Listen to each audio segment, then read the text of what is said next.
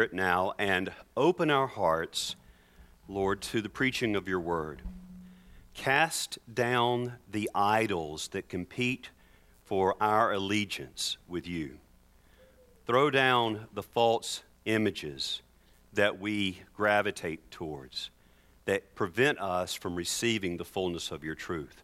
Lift up the name of Jesus among us and give us hearts that are ready to hear and minds that are clear to understand.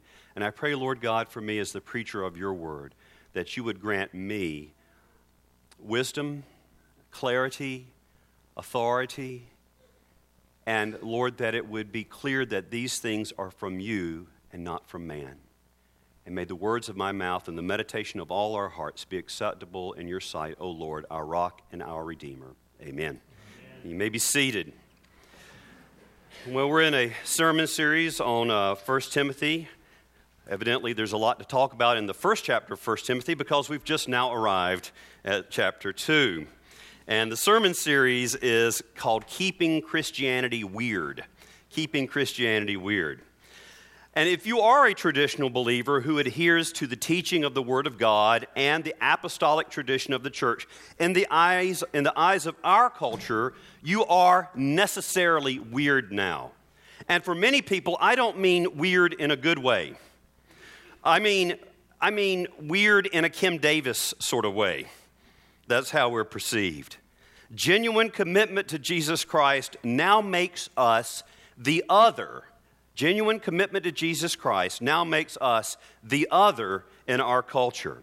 Just this week, the Washington Post reported that for the first time, Harvard's combined number of atheists and agnostics among its incoming class exceeds the number of Catholics and Protestants combined. This is deeply significant because Harvard is the bellwether of trends among the cultural and ruling elites in the United States. As Harvard goes, so goes the governing and intellectual establishment. So, as the class of 2019 comes into their own, we will be in a setting in which Orthodox Christian conviction is decidedly, at least as far as the elites go, decidedly out of the mainstream. And even today, as uh, Russell Moore has humor- humorously stated, he said, Christians are becoming aware that there's a large portion of society who would be relieved if all the evangelicals were raptured. Earlier this summer, uh, one of my favorite Christian commentators, uh, Rod Dreher, who, unlike um, uh, Russell Moore, uh, Rod Dreher is on the Eeyore end of the spectrum. Uh, Rod Dreher took up this theme of alien and exile in a piece that he wrote for Time magazine. And in that piece, he said, We have to accept that we really are living in a culturally post Christian nation. The fundamental norms Christians have long been able to depend on no longer exist. Orthodox Christians must understand that things are going to get much worse, much more difficult for us. We are going to have, listen, we are going to have to learn to how to live as exiles. Learn to live as exiles in our own country. So, brothers and sisters, we are, I am convinced, we are well and truly, as the Church of Jesus Christ, in exile in the United States. We are outsiders in our own country. We are resident aliens. And if that's true, then, if that is the case, and I'm convinced that it is the case, then how are we to relate to the post Christian mainstream around us? How are we supposed to interact with a world that no longer understands reality in the way that the Christian faith understands reality? Well, one of the ways that has been tried of dealing with a secularizing society, a society in which Christian conviction is seen as alien and even harmful, is to just, just, just dump those beliefs and practices that make us weird. We, let's just eliminate those weird beliefs and weird practices that make us outside of the mainstream in our own culture. And that's been the that's been the project of so called mainline Protestant Christianity for well over 100 years now. The, the mainlines just said, well, you know, the, the, the society doesn't like X about Christian faith and practice, so let's just not do that anymore. And just this past week, a flagship mainline church in downtown Winston-Salem did just that by voting to jettison the Lord Jesus Christ's own clear teaching about marriage. It majority rule wonderful. But the result of this enterprise has been that churches that compromised core Christian doctrine and practice are, one, by definition, no longer Christian. If you jettison your core doctrine and practices, you're not what you were. You're now something else. And number two, they have become irrelevant to and dismissed by the prevailing culture. Collaborationist Christianity is what I would call it. Collaborationist Christianity doesn't work and it isn't Christian. And by the way, collaborators aren't weird. They're just pathetic wannabes who want to, be, who want to keep a veneer of spirituality and still be permitted to sit at the cool kids' secularized table. Is there an alternative to this? Yes, there is, and it's presented right here in 1 Timothy. We just read it this morning in Paul's first letter to Timothy. In this passage, we hear the apostles' admonition on how the Christian community of the first century uh, church in Ephesus was to interact with the non Christian world in which they inhabited. Remember, Paul's not writing to a society to a church that's in a society that shares its understandings of life, the universe, and everything, to quote Douglas Adams. So what do we hear at the beginning of this passage? Well, first of, first of all, what we hear in the tone of this entire piece from 1 Timothy 2 1 through 8 is this God does not just love the church, He loves the society into which we have been exiled. Let me repeat that. God doesn't just love his church, he loves the society into which we have been exiled. So, Paul's first command for us in relating to the non Christian culture we live in is this pray for it. Pray. First of all, first of all, of first importance, then, I urge that supplications, prayers, intercessions, and thanksgivings, thanksgivings, be made for all people. Here's the amazing thing that occurred to me as I was preparing for this sermon. Listen, uh, this is, I think this is kind of wonderful. When God sends his people into exile, he doesn't just do it to chasten and refine his people, he sends them into exile to bless and benefit the society in which they have been exiled. And we certainly see that in the letter that God commanded to write Jeremiah uh, back in around, oh, sometime between about 600 and 685 BC, uh, or uh, 600 and 585 BC, excuse me. Um, the Jewish people had been taken away into, into exile, you know, into Babylon by King Nebuchadnezzar, who was the, Babylon was the world superpower of, uh, of the ancient Middle East at that time and God's people were taken away into exile after, after Nebuchadnezzar had defeated uh, the kingdom of, of Israel and Judah. And then God instructed his prophet Jeremiah to reach out to the exiles in the country of Babylon. And he said for them to do this He said, Seek the welfare of the city where I have sent you into exile. Listen to what it says Seek the welfare of the city into which I have sent you in exile, and pray to the Lord on its behalf, for in its welfare you will find your welfare. Listen, brothers and sisters, um, newsflash God loves Babylon. God loves Babylon. Hey, Oscar. Oscar, sorry, Oliver. All right. God loves Babylon and God loves Babylonians. God loves Babylon and God loves Babylonians. Did you notice that there's a word that comes up several times in this passage? The word is this, and it comes up repeatedly all. All pray for all people. First of all, then I urge that supplications, prayers, intercessions, and thanksgivings be made for all people. One of the things that is so easy to do when you become an outsider, when you are the exile, is to just begin to concern yourself with the life of your little outside group. We can become resentful. and isolated and self confined in our little Christian ghetto. But throughout this passage we just read, we hear that God's love and redeeming work are for everyone, for all people. God wants us to pray for all people because it says here he wants all he wants to save all people. As far as God's desire to save humanity goes, he is a universalist. This is good and it is pleasing in the sight of God our Savior who desires all people to be saved. Well, did you mean like all people that we like? Or all people who agree with us? Or all people who share our political convictions? Or all people who are Northern Europeans? I mean, which all? No. He desires all people to be saved and to come to the knowledge of the truth. For there is one God. We have the universality of God, and then we have the exclusivity of God. There is one God, and there is one mediator between God and men. There is an exclusive characteristic to the Christian faith the man, Christ Jesus, who gave himself, but there's a deeply universal character who gave himself as a ransom for a few people. No. Gave himself as a ransom for all, which is the testimony given at the proper time. Walter Lock was a British Anglican priest and theologian in, in the early, late 19th, early 20th century, and he said this God's will to save is as wide as his will to create.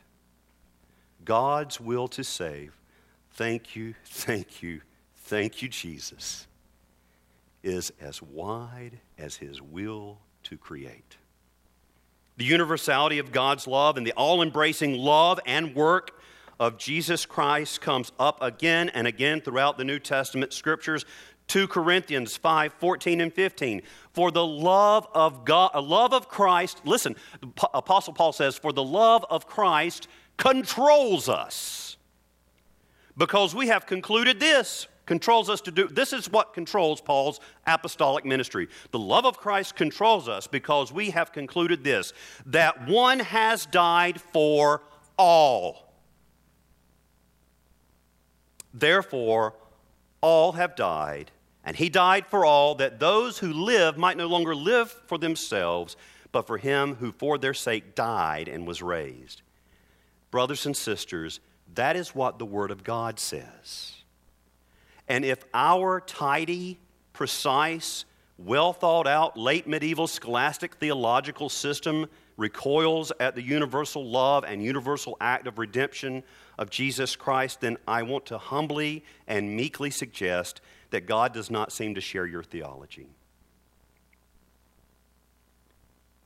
Frederick Faber penned the words There's a wideness in God's mercy, like the wideness of the sea. There's a kindness in God's justice that is more than liberty. For the love of God is broader than the measures of the mind, and the heart of the eternal is most wonderfully kind. There is welcome for the sinner and more graces for the good. There is mercy with the Savior. There is healing in his blood. Thank you. Thank you, God. Isn't the gospel wonderful? Isn't God's love amazing? Doesn't it just take our hard, crusty old hearts and begin to break it apart a little bit? We are to love and care for the society to which we have been exiled. We should, we should all, as in uh, uh, uh Oswald Chambers' words, uh, he says this sh- we should all rouse ourselves up to get the mind of Christ about the one for whom we pray. We are to rouse ourselves up to get the mind of Christ for the, for the one for whom we pray. And Christ loves Babylon and Christ loves Babylonians. So we need to ask this question Do we love Babylon and do we love Babylonians? What would our prayers sound like if we prayed like God loves the nation of our exile? Now, when Paul says to pray for all people, he immediately follows this up with a clarifying directive. First of all, I urge you that supplication, prayers, intercessions, and thanksgivings givings be made for all people, for kings and all who are in authority or all who are in high position, that we may lead a peaceful and quiet life, godly and dignified in every way. We pray for those in authority so that the church may be at peace and unmolested. N.T. Wright says about the prayers of the church, he says this However surprising it may seem to us, praying for those in authority, even if they are pagan rulers, will become part of God's plan to spread the gospel to all the world. When rulers are doing their job, even if they don't acknowledge God themselves, they create the peace and social stability which allows God's people to worship without being harassed and to build up families and communities that follow the way of holiness. In particular, when the world is at peace, the gospel can spread more easily. Pray for kings and all who are in authority. Now, before we go any further, we need to ask a question about this text. Listen, who was an authority? Who was king when Paul is writing to Timothy and Ephesus? Well, since the pastoral epistles, the pastoral letters of Paul, are more likely written late in Paul's ministry, the Roman emperor at this time is undoubtedly Nero. That's a name many of us know. Nero began his reign well, but as the years went by, his brutality became more and more evident. His excess and debauchery were open for all to see. He, he, uh, he had his mother executed. He kicked his wife uh, to death, Poppaea. His mother was Agrippina, his wife was Poppaea. And then from AD 64 until his death in AD 68, he was a vicious persecutor of the church. And both Peter and Paul were martyred under his reign. This is the one who is ruling the empire when Paul commands the church to pray for kings and those in high positions. He didn't say pray for kings and those in high positions, except for that, that scoundrel Nero. And that brings me to a point of application that I've been looking forward to because I will get to offend 90% of everybody here. The other 10% just aren't listening. I'll get you coming or going on this one. I want you to listen to this next bit all the way through before your political ideology, or maybe even better said, your political idolatry, prevents you from hearing the application of this text. I'm going to tell the truth about some things that many of us may not appreciate. Some might even be tempted to say, uh, like one politician said this this past week during the Pope's recent visit. He said, I think religion ought to be about making us better as people and less about things that end up getting in the political realm. I just want to remind that person and everyone here that the Lord Jesus Christ didn't get crucified for making people better. He got crucified because his actions were perceived by the Roman government and the religio political establishment as political actions. And FYI, my personal politics follow, fall under the uh, category of none of the above. It's my, they're weird, and I'll be happy to talk to you about them at length. So please listen to this. This president and this administration supports the redefinition of marriage in a way that Christians who are bound by the Word of God and the historic teaching of the church cannot endorse. This administration actively promotes policies that necessarily, necessarily criminalize acting on Christian conviction in the public square, little sisters of the poor.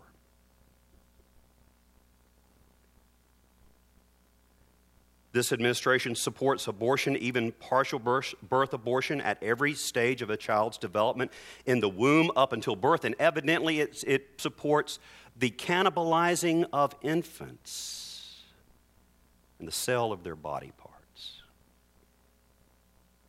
a position that, the, that Christians who are bound by God's word and the historical teaching of the church, all the way back to the earliest Christian document outside the New Testament, the Didache, we cannot support or endorse.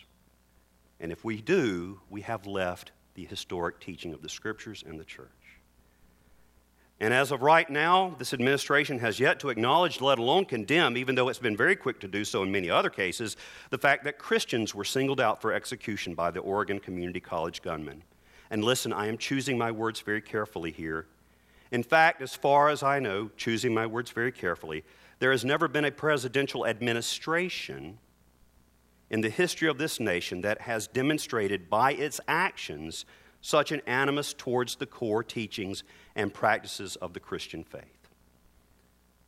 And now that I've made a good number of you angry, listen to me.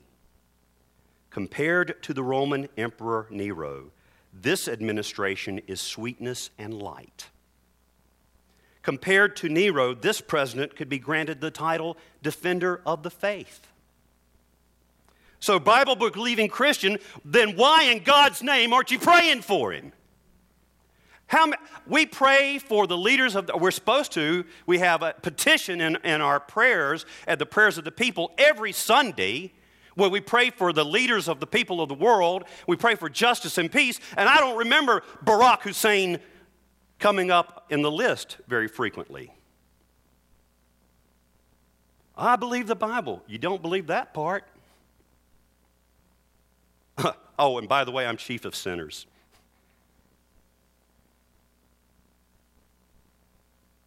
Are we praying like the early church prayed for the emperors, even when those emperors were persecuting the early church?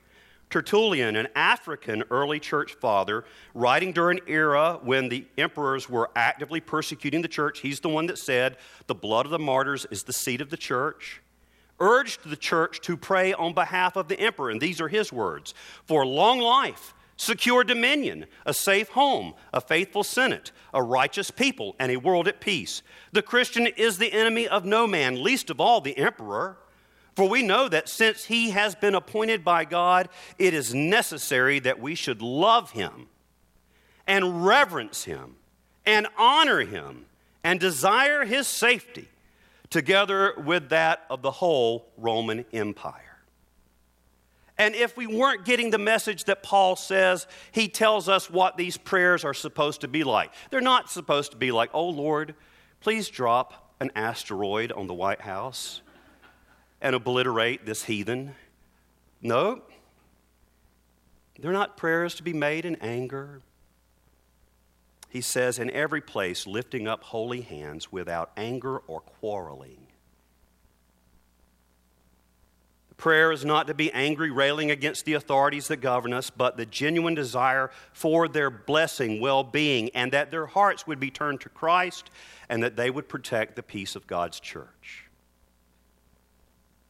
So, brothers and sisters, uh, I have been rebuked by this passage. And at the prayers of the people this morning, when we come to the petition praying for justice and peace, and for those in authority, I want to encourage you to pray by name for those in authority. If you need help, uh, the given name of our president is Barack. And we need to, in the words of Oswald Chambers, to rouse ourselves up to get the mind of Christ about the one for whom we pray. In the name of the Father, and of the Son, and of the Holy Spirit. Amen. I invite you to stand with me at this time.